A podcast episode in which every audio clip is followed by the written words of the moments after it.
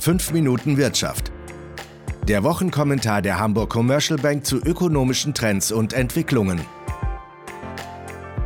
Düstere Zeiten für die Eurozone. Die schwache Konjunktur trübt die Stimmung bei Unternehmen und Anlegern. Und auch die EZB legt die Normalisierung der Geldpolitik ad acta, bevor sie überhaupt begonnen hat. Herzlich willkommen zu einer neuen Ausgabe von 5 Minuten Wirtschaft. Heute mit Sintje Boje.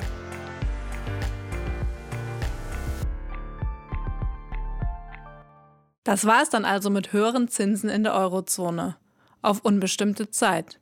Denn die EZB hat auf ihrer Zinssitzung am vergangenen Donnerstag, den 7.3., nicht nur neue gezielte Langfristtender beschlossen, sondern auch ihre sogenannte Forward Guidance für den Zinsausblick geändert. Danach wurde die Möglichkeit einer ersten Zinsanhebung vom Ende des Sommers auf das Jahresende verlegt.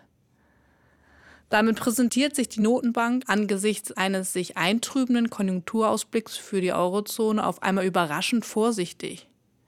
Lange hatte sie die zunehmenden Konjunkturrisiken nicht einmal wahrhaben wollen. Doch jetzt hat sie die kaum angefangene geldpolitische Normalisierung schon wieder beendet bzw. setzt weiterhin auf eine expansive Geldpolitik.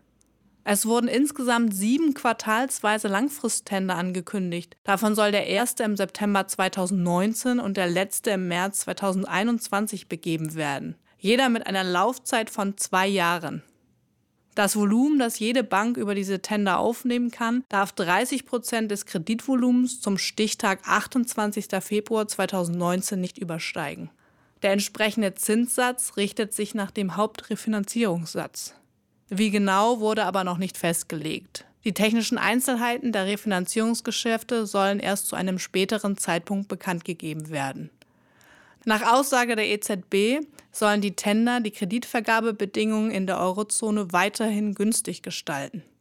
Doch noch etwas anderes steckt dahinter. Die zweite Runde gezielter Langfristtender aus 2016 läuft von Juni 2020 bis März 2021 aus. Die Banken dürfen diese Tender regulatorisch als langfristiges, stabiles Refinanzierungsmittel berücksichtigen, solange diese noch mindestens ein Jahr lang laufen.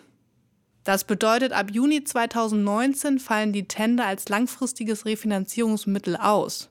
Angesichts der Probleme, mit denen europäische Banken, insbesondere italienische und spanische Institute, immer noch zu kämpfen haben, wollte die Notenbank an dieser Stelle kein Risiko eingehen und die Banken nicht von einer einfachen und günstigen Refinanzierungsform abschneiden.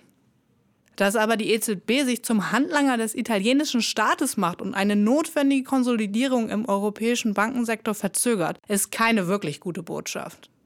Die geänderte Forward Guidance lässt eine Zinswende in der Eurozone in den kommenden Jahren wenig wahrscheinlich werden. Wir rechnen damit, dass es 2020 zu einer kleinen Rezession in den USA kommen wird. Dem kann sich die Eurozone nicht komplett entziehen, sodass die EZB in dieser Phase wohl kaum an der Zinsschraube drehen dürfte. Und auch danach sprechen zumindest die aktuellen Inflations- und Wachstumsprognosen für sich genommen kaum für Leitzinsanhebungen. Damit dürfte uns das Niedrigzinsumfeld in der Eurozone noch für längere Zeit erhalten bleiben und damit auch all seine Probleme, wie zum Beispiel geringe Zinsmargen der Banken oder die Jagd nach Rendite bei Investoren, unabhängig von Risiken. Die einzige Chance, doch noch zu einer Normalisierung der Geldpolitik zu kommen, ist eine deutlich andere Kommunikation. Bei dieser müssten die Währungshüter das Verlassen des Krisenmodus nach Finanz- und Schuldenkrise viel deutlicher in den Vordergrund rücken. Das würde es ihnen ermöglichen, die Zinsen anzuheben, ohne dass man sich in einer konjunkturellen Boomphase und bei Inflationsraten über 2% befindet. Voraussetzung ist aber natürlich auch, dass die Eurozone nicht in eine Rezession abrutscht. Die Leitzinsen würden in diesem Szenario sehr moderat, also beispielsweise zwei Zinsanhebungen pro Jahr und über einen längeren Zeitraum steigen.